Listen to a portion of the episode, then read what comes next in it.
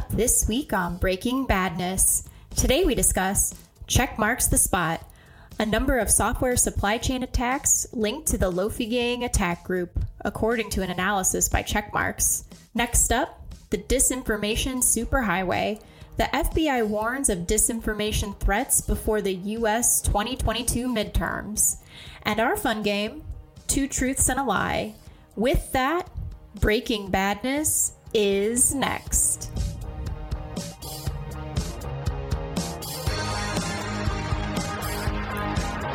Welcome to the Breaking Badness podcast, episode number 134, recorded on October 10th, 2022. I'm your co host, Kali, not the Linux Fencl.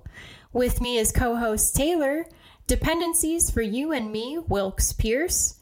And last but not least, Tim Caesar the Day Helming. Welcome, everybody. And here I thought you had invented Kali Linux. I know. I felt so clever. Um, I did want to ask you both: Is uh, do you pronounce it Kali Linux or Yeah. is okay? Yeah. You know, Yep. this is this is my new argument for all the people that think my name is Kaylee. Oh, yeah, no, no, they, that that proves them wrong. I yeah, that's what I thought. There, there, I do know somebody whose name is Kaylee, spells it the same way, but now I have a really good argument against that.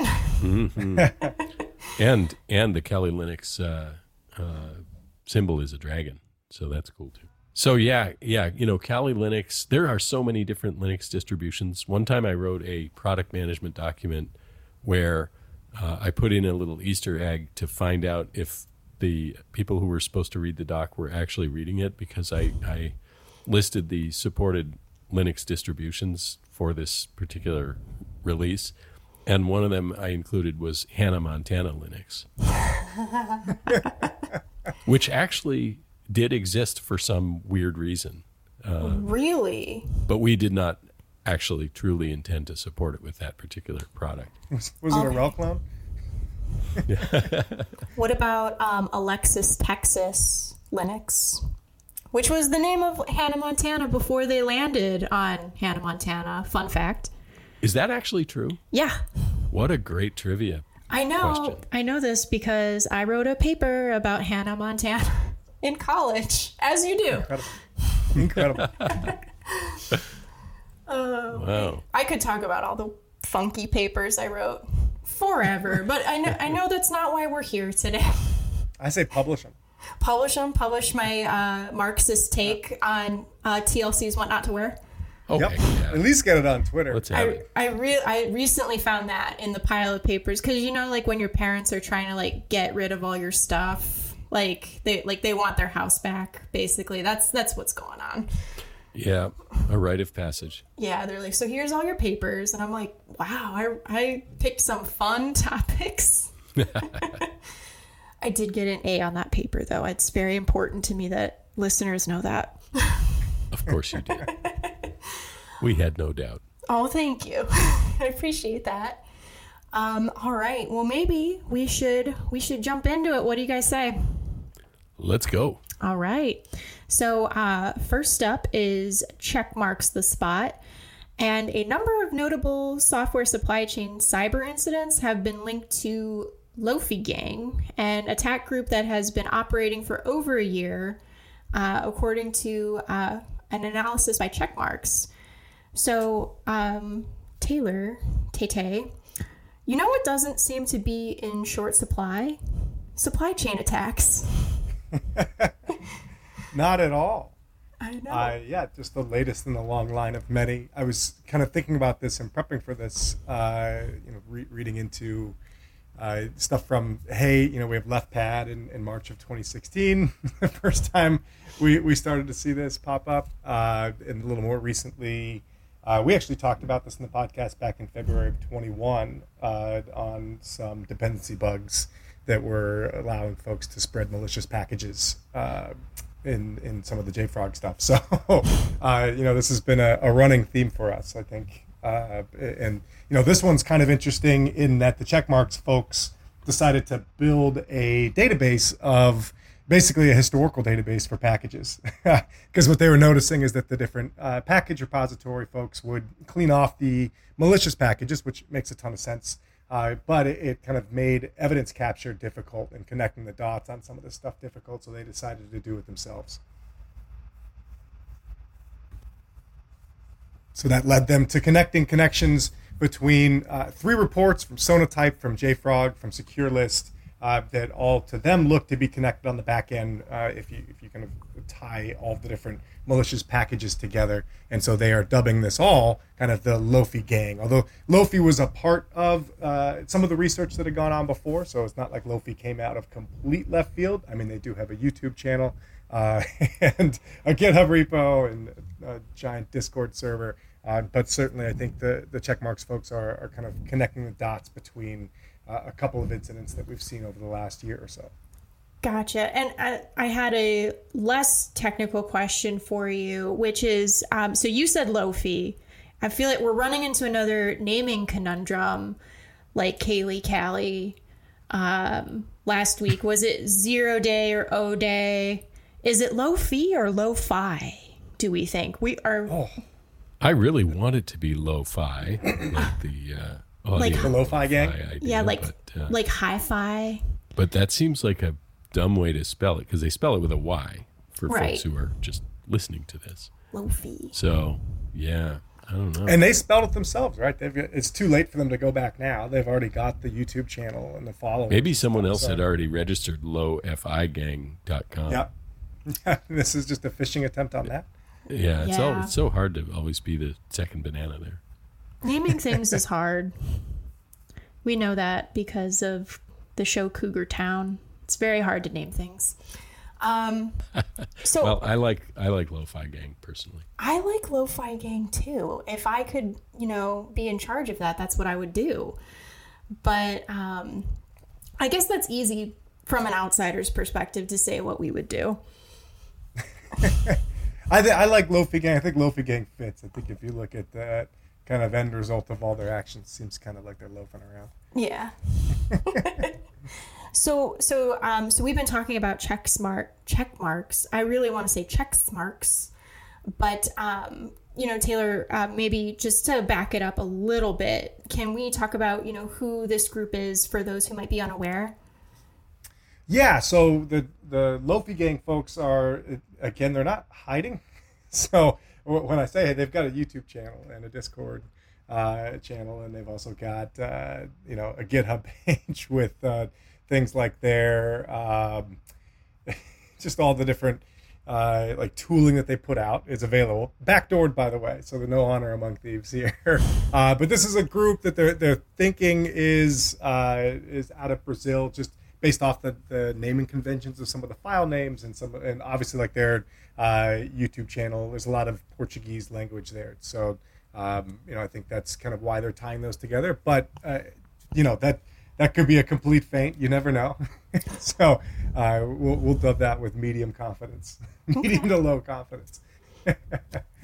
Cool. So um but um so that's the Lofy gang, but what about the group that made the discovery? You mean the Checkmarx? Yeah, yeah, absolutely. Oh, application security company. They've been around since 06. Uh, so yeah, they're, they're a known quantity. Um, so they do kind of app application security and app dev security. So you might see this is right in their wheelhouse. You might say. Um, so that's why they started collecting this data and, and grabbing the historical package data uh, to help really connect the dots on this stuff. when you say historical data, you know, they have so Lofy Gang has a YouTube channel and everything. Historical data like MySpace. No, historical data like the actual packages themselves. So, uh, you know, they'll they'll create malicious packages that have very similar names to well-used packages, or maybe have uh, like higher version numbers if folks are going off version control, uh, and then they will kind of flood the different package management systems with these these fake these malicious packages. And a lot of times the packages themselves uh, are clean, but the packages also refer to uh, to modules that are malicious, so they can kind of swap out the malicious modules from the fake kind of clean looking packages that they'll produce that, that look again a lot like very commonly used uh, repositories and things like that that are, that are used uh, in in the Node JS ecosystem for this particular attack. Okay, and and you had mentioned, um, I think that um, they've had their Discord server for it was created about a year ago, um, almost to the day, which was Halloween. Which do, it seems like there might be meaning behind that, but maybe not. But you know, let's wildly speculate. Yeah, I think I think it's safe to assume they're just big Halloween fans, um, and that's kind of why they started it on that date. on that day. Excellent. That's that's good timing. I mean, it's better than the Hocus Pocus 2 launch, which was not on Halloween. Um, missed opportunity there. But anyway, that's a whole other discussion. so, um, so Checksmart. I'm so sorry. I keep doing that. Checkmarx. I guess I can't work there ever if I can't say their name right. Um, Well, we don't want you ever to work there because we want you I- to keep working. I, here. w- I want me to work here too, and that's very important for you to know. I can say our name. Um, so this blog mentions Checkmarx launched a tracker t- um, website to share their findings on um, on this group. Is is there anything special we should know about how to use it?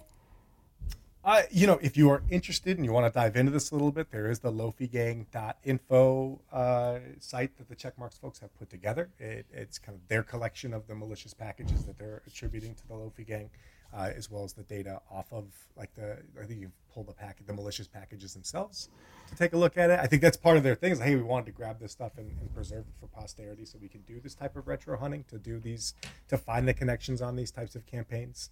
Uh, you know, even if in this case they're just kind of mostly stealing Discord tokens and uh, building up people's Instagram followers. Gotcha. So, I guess maybe let's th- lead this into our hoodie rating system, which, um, if you're a newer listener, um, we finish off each article discussion by rating it from 1 to 10 hoodies. Um, one being um, this is not so bad, and 10 being this is an absolute catastrophe. Um, we picked hoodies because it's the stereotypical um, attire of a hacker. Um, so, given this information, um, Taylor and Tim, what would I get? Let's start with Tim actually, because uh, you know Taylor's the one that's been talking. What would you say um, this particular thread is from one to ten hoodies? I don't think we have enough information right now to ultimately know how many of these poisoned packages will make their way into the the supply chain of legitimate uh, software. So I'm going to hedge a little bit, and I'm going to say 4.5 hoodies, and uh, that's taking into account not just it's a I'm I'm broadening it out a little bit and saying what Lofy, Lo-Fi, whatever you call them, gang is doing um, is certainly problematic here, and there could be more of the same. They don't have the um, uh, they haven't cornered the market on this kind of activity, and we know that um, there are definitely issues with the supply chain, which the um, executive order about the software bill of materials uh, is designed to sort of help prevent some of these problems, but it's um, it's not a panacea. So, so I think these are as a category. I think this kind of poisoned supply chain issue is going to be significant. Um, but you know we're not seeing the sky falling right now. So anyway, that puts me at four thousand five hundred millihoodies. Excellent. Um, Taylor, how about you? What are your thoughts? Yeah, you know, it's interesting. The there's definitely a lot of persistence here, as these folks are are flooding the zone with, with these with these packages. I again, they're also turning the like the guns around on their like followers as well. So they're teaching folks how to use some of these things. Uh, but then also like the malicious packages they're giving folks to use are backdoored as well. So again, no honor among thieves here. it, it is interesting that they've spent all this effort uh, and what seems to be what they're getting out of it are like Discord tokens and credit card numbers. It, you know, from what we the stuff that we usually think about in in terms of threats, they, they kind of fall on the lower impact of the scale, but they're buzzing and annoying and persistent. Uh, yeah, I'll go four. I think four hoodies is, is right for this. You know, I think it's one of those things where you've got to really. I don't know that you're going to see this on uh, on front page news anytime soon. Gotcha. All I think no honor among thieves should be on the Breaking Badness bingo card because because it's relevant like all the time. Absolutely. Uh, it's a. I think it's the perfect saying for this. All right. Well, thank you so much, Taylor, for those insights. I appreciate that. We're going to take a quick break and we will be right back. More Breaking Badness is coming at you. Well, hello there, Breaking Badness listener. Thank you so much for being with us today. And hey, if you are enjoying Breaking Badness, why not hit that subscribe button? And hey, tell a friend or two about the podcast while you're at it. And of course, we always welcome those reviews and ratings. Helps us make a better show for you. So help us help you here on Breaking Badness. And now, back to the action. Welcome back to Breaking Badness. We are going to discuss our next article, which is the Disinformation Superhighway. Um, the Federal Bureau of Investigation, aka the FBI, warns of foreign influence operations that might spread disinformation to affect the results of this year's U.S. midterm elections. Um, all right, Tim. So this seems pretty cut and dry, um, but definitely worth discussing um, as midterms are a month away. Um, so, when articles like this say foreign actors intensify their efforts to influence outcomes, what, what, where exactly are we seeing that?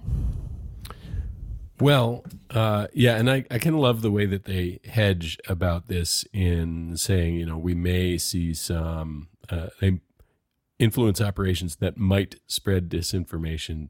Uh, hello, these things are all over the place, spreading disinformation at a furious rate all the time. But I understand they have to take a bit of a uh, a cautious uh, tone with these kinds of warnings. But absolutely, social media is ground zero of what they're talking about, and it has been for several election cycles that we've seen.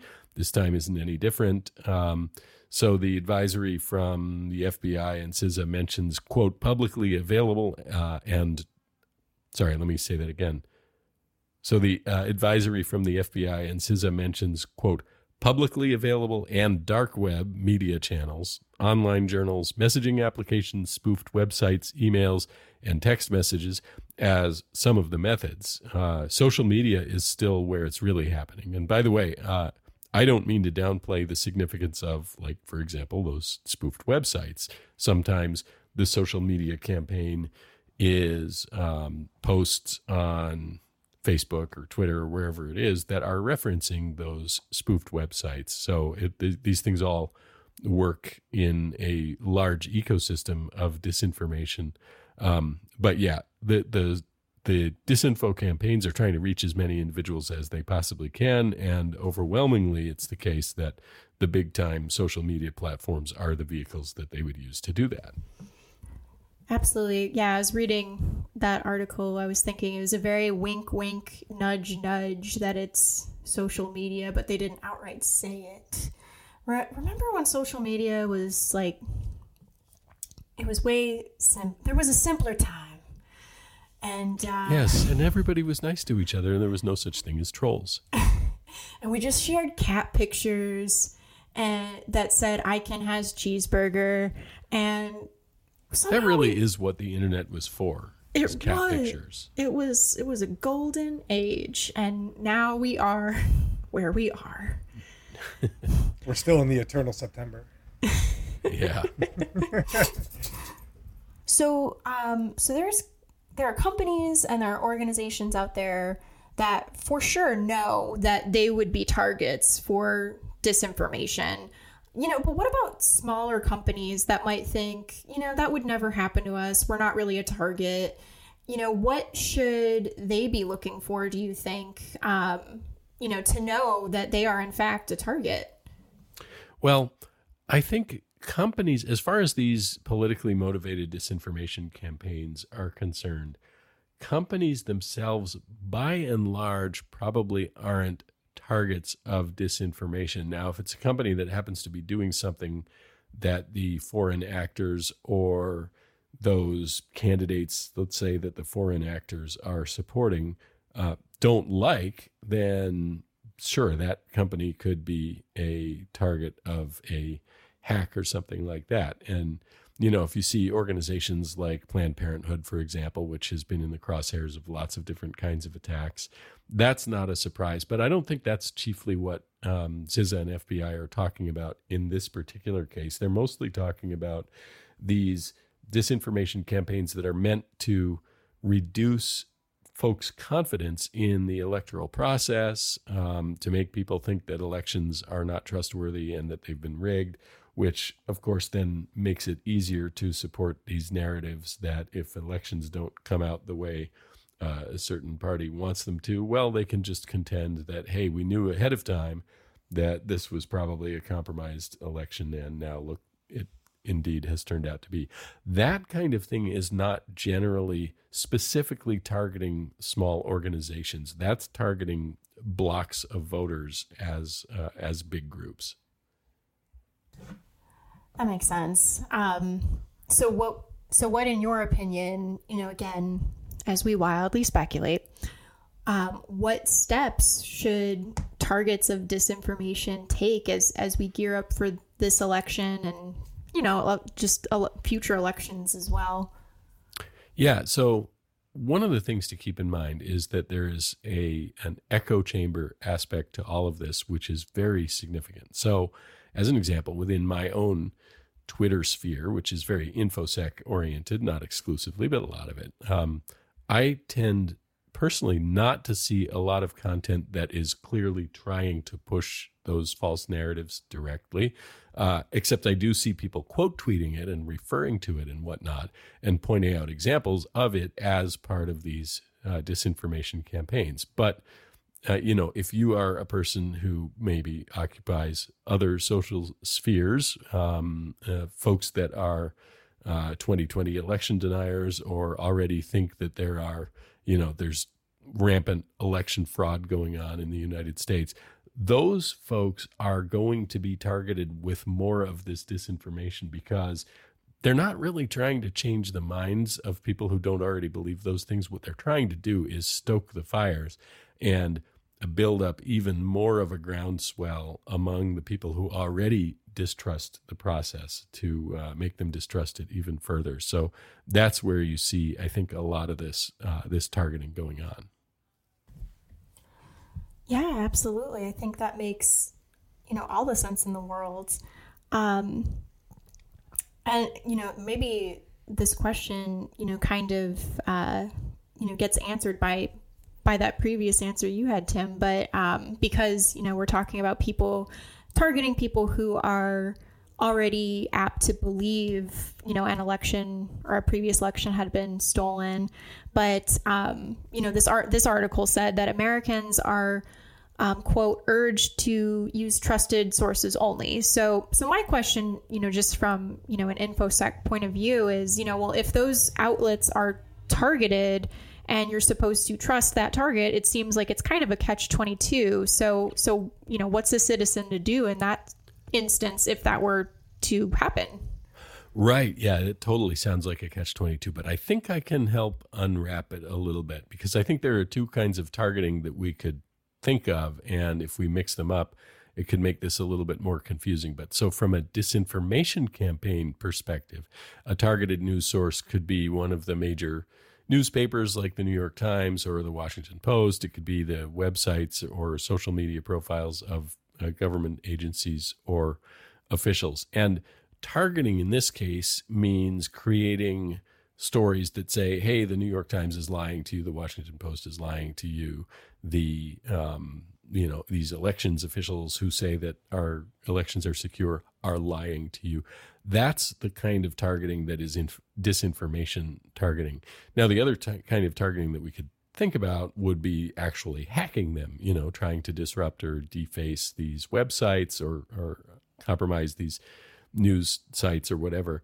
And so that second kind of targeting, if there were hacking going on, now that could create a catch 22 because if CISA says, trust the conventional news outlets and you go on the conventional news outlet and it turns out that it's been hacked, then um, then you've got a real catch 22. But the reality here is, I think that it's not real likely, you know, those kinds of successful hacks against um, uh, against major organizations like that are not real common. And when they do happen, they are discovered and known almost immediately. So the targeting is more like seeing these organizations or officials or whatever dragged through the mud in these uh, disinformation campaigns. Thanks, Tim. I think that helps a lot. So, and I guess just to be clear, uh, there has been no evidence found that cyber activity actually changed the outcome of an election via changing votes or adding additional votes. Correct? Yeah, yeah, yeah. Exactly. That's right. So the uh, and you know Chris Krebs got himself fired for saying that, basically, right? But that, but he was saying exactly the right thing. Um, was that, uh, and by the way, I think he's probably doing okay these days. Uh, don't think we need to worry about him too much. Um, yeah, and and this was something that I was saying for years too, which is that um, if you're a foreign power and you want to hack the U.S. elections, you don't necessarily hack them by going in and connecting to network connected voting infrastructure and changing the columns, the tallies in the different columns. No, you hack it by psyops. You hack it by disinformation. You hack it by doing exactly what we do see them doing um, with these campaigns that are potentially changing patterns of how people are going to vote rather than actually getting into that infrastructure itself. So the FBI says normally, you know, anytime the government says, "Hey, you don't have to worry about this thing. It's fine." It tends to for me and for a lot of people I think raise a little bit of suspicion that uh, they're protesting too much and maybe we should be exactly worried about the thing that they're raising. But in this case where they say, you know, we're not seeing evidence that uh, foreign actors are actually infiltrating election infrastructure and changing vote counts, I think that's true. I, I think that is not something we're seeing evidence of, uh, nor is it something we should be worried about. But the misinformation campaigns certainly would love for their constituents, so to speak, to think that that is the case, especially if the elections don't come out the way you know they want them to.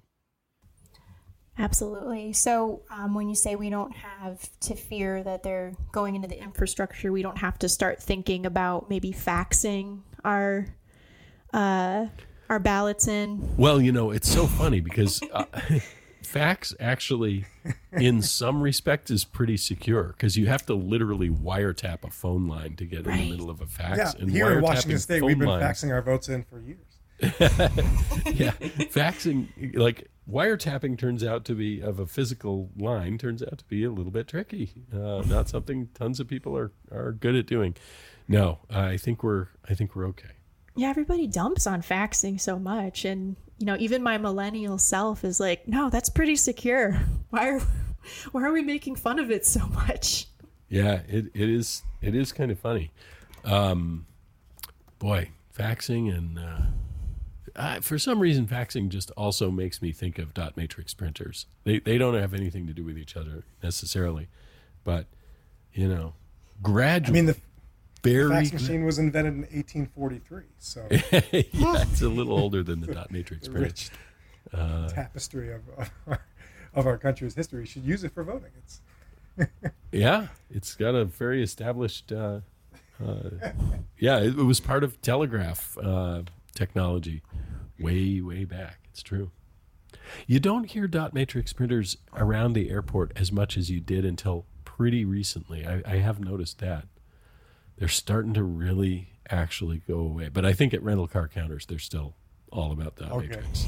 I yeah, that that noise is uh, foundational to those of us who grew up around them.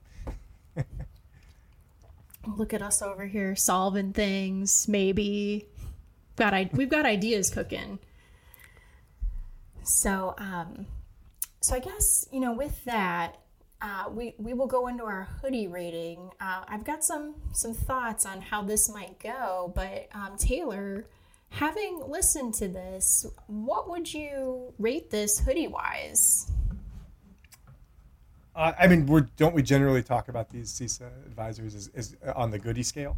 Oh yeah, you're absolutely right. It could it could be a good. I think I was just coming at it from uh, the the disinformation part of it. Like, yeah, it's a it's a hoodie. Um, but yeah, we we could definitely approach it from the goodie angle as well because um, this this is important to be aware of, and uh, and we've got some good uh, some good notes and takeaways from this discussion. So, you know, knowing that Taylor, you know, take it away. How how would you rate this? Uh, one, oh, well, half a goodie. Half a. goodie. but I, you know, these types of reports are interesting. It's useful to look at how these things get tied together and how disinformation mixes into social media and how folks can use like the tiniest piece of even like a legitimate news link to spread disinformation, let alone setting up entire rings of disinformation sites like we've seen on a scale over the last couple of years. Uh, I just don't know that anyone whose mind is going to be changed by reading the CISA report is going to pick it up and read it. That's fair. um, so half half a goodie. Half half a goodie, so the, Half. like a, a whole half of a whatever the opposite of a hoodie is. Um, what is the opposite of a, a hoodie? That's a great question. The opposite of a hoodie? Oh, Yeah. you mean the, like garment opposite garment of a hoodie? wise, yeah, Wow. Uh, that like a swimsuit, is yeah. It maybe. I think it's a swimsuit. tank a tank top. It's a half a tank top. A crop top. That's a crop top, Taylor. Yeah, yeah. The sun's are the sun's out. Sun's out, guns out. Barely, barely. All right, ha- half a goodie. That's that's totally fine. How about you, Tim? Well, I'm going to look at it in a fairly different way, and that is looking at the threat that's represented by the disinformation campaigns, rather than the goodie of the um, of CISA putting out the advisory about it. The these disinformation campaigns have been vastly, profoundly damaging um, over the last couple of years. And uh, well, I shouldn't say a couple of years. Over the last ten years, I would say um, there's been a, a huge amount of damage, and the uh, aggressive tactics of the spreaders of this disinformation are continuing and are are very uh, uh, aggressive. So I know somebody, for example, who works professionally in the world of uh, education about these kinds of disinformation campaigns, and they are being specifically targeted and with some um, with some force behind it, and it's it's not cool at all. So, um, so the bigger picture of this is like uh, nine hoodies, but not from a hacking cyber perspective necessarily, but more from a yeah, you know adding to the chaos of the world. It's Sure. actually it's probably just a full on ten hoodies. Um, Yeah. from from that perspective. Yeah, I, I I tend to agree with that. I it, it's it's rough out there. Um, I and I don't know if we necessarily we we won't have the answers on one podcast, unfortunately.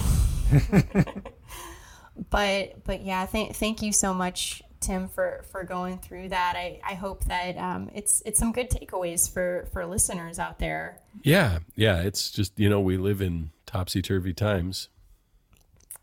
Yeah, unfortunately, that's the case. All we can do, um, you know, is is our best and present, you know, the facts that that we have, you know, and and trust the the sources, you know, that you know we'd mentioned above, and uh, I think they're good. They're good takeaways, but you know, as you mentioned, you know, those that are probably more prone to disinformation are probably not reading the CISA announcement or report rather. So that's yeah, it's it's just rough out there, but you know, it's good to have. It's good information to have, and you know, we'll take that you know moving forward. So, uh, so now that we've covered our two articles, um, let's dive into our game, Two Truths and a Lie. If you are a newer listener, um, we play a game every every show. Um, you might be familiar with where um, one person um, provides us three details. In this case, um, they are three article or industry article headlines. Two of them will be true, and one of them will be the lie. So, our designated liar this week is uh, Taylor, aka Tete. Um, what do you have for us today? Well, I've got two truths and one lie. I see, oh, I see what you did there. You're starting out Saw that one. In honor of Kelsey not being here, we've, uh, we're doing pun edition. fun. Excellent. Okay. So here we go. Uh, so three stories ri ripped from the headlines. uh, uh, so this one I'm calling plain silly. Uh, U.S. airport websites hit by suspected pro-Russian cyber attacks. The second story is tied up in knots. Large pretzel factory hit with malware. And the last one: this bar was open after hours. The State Bar of Georgia confirms data breach following a ransomware attack. All of those are so fun. Hmm. I like what you did there. Hmm.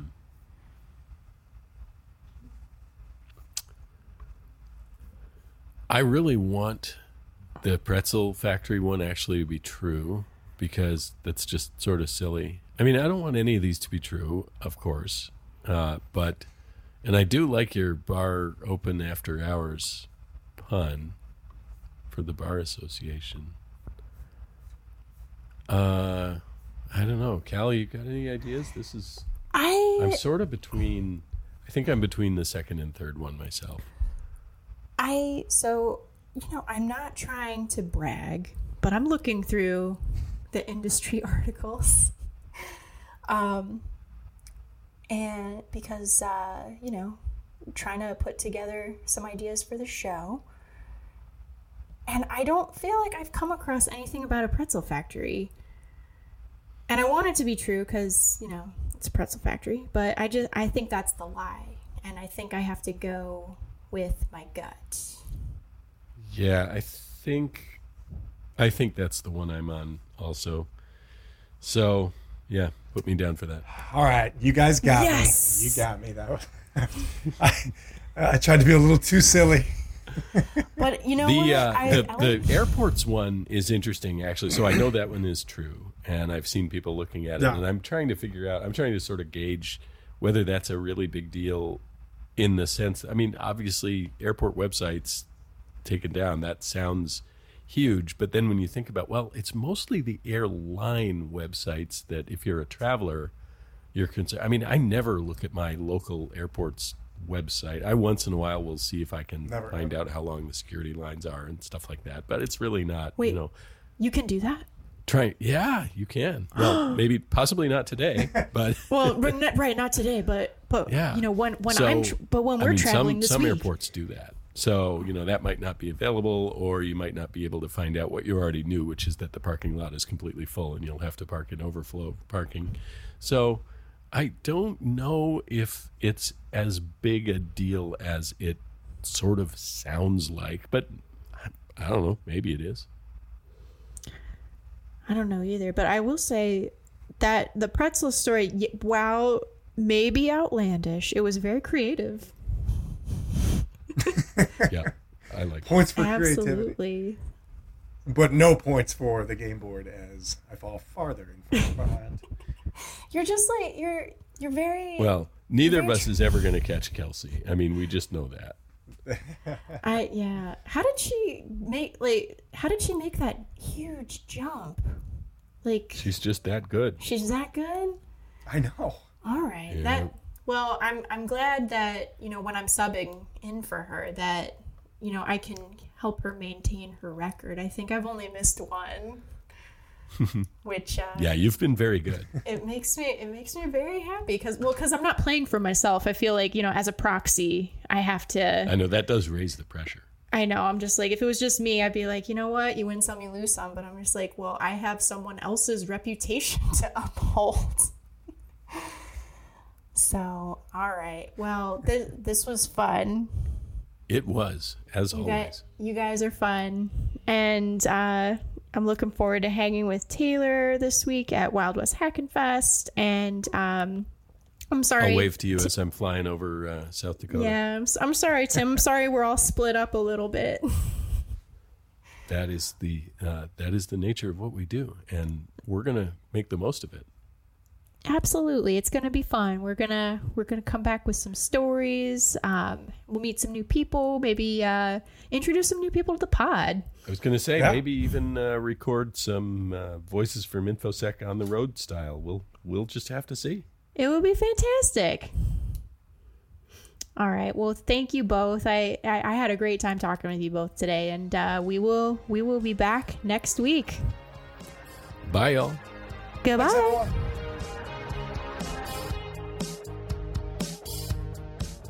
That's about all we have for this week. You can find us on Twitter at Domain Tools. All of the articles and IOCs mentioned today will be included in our blog post, which can be found at domaintools.com slash resources slash podcasts. Catch us every Wednesday at 9 a.m. Pacific time when we publish our podcast and blog.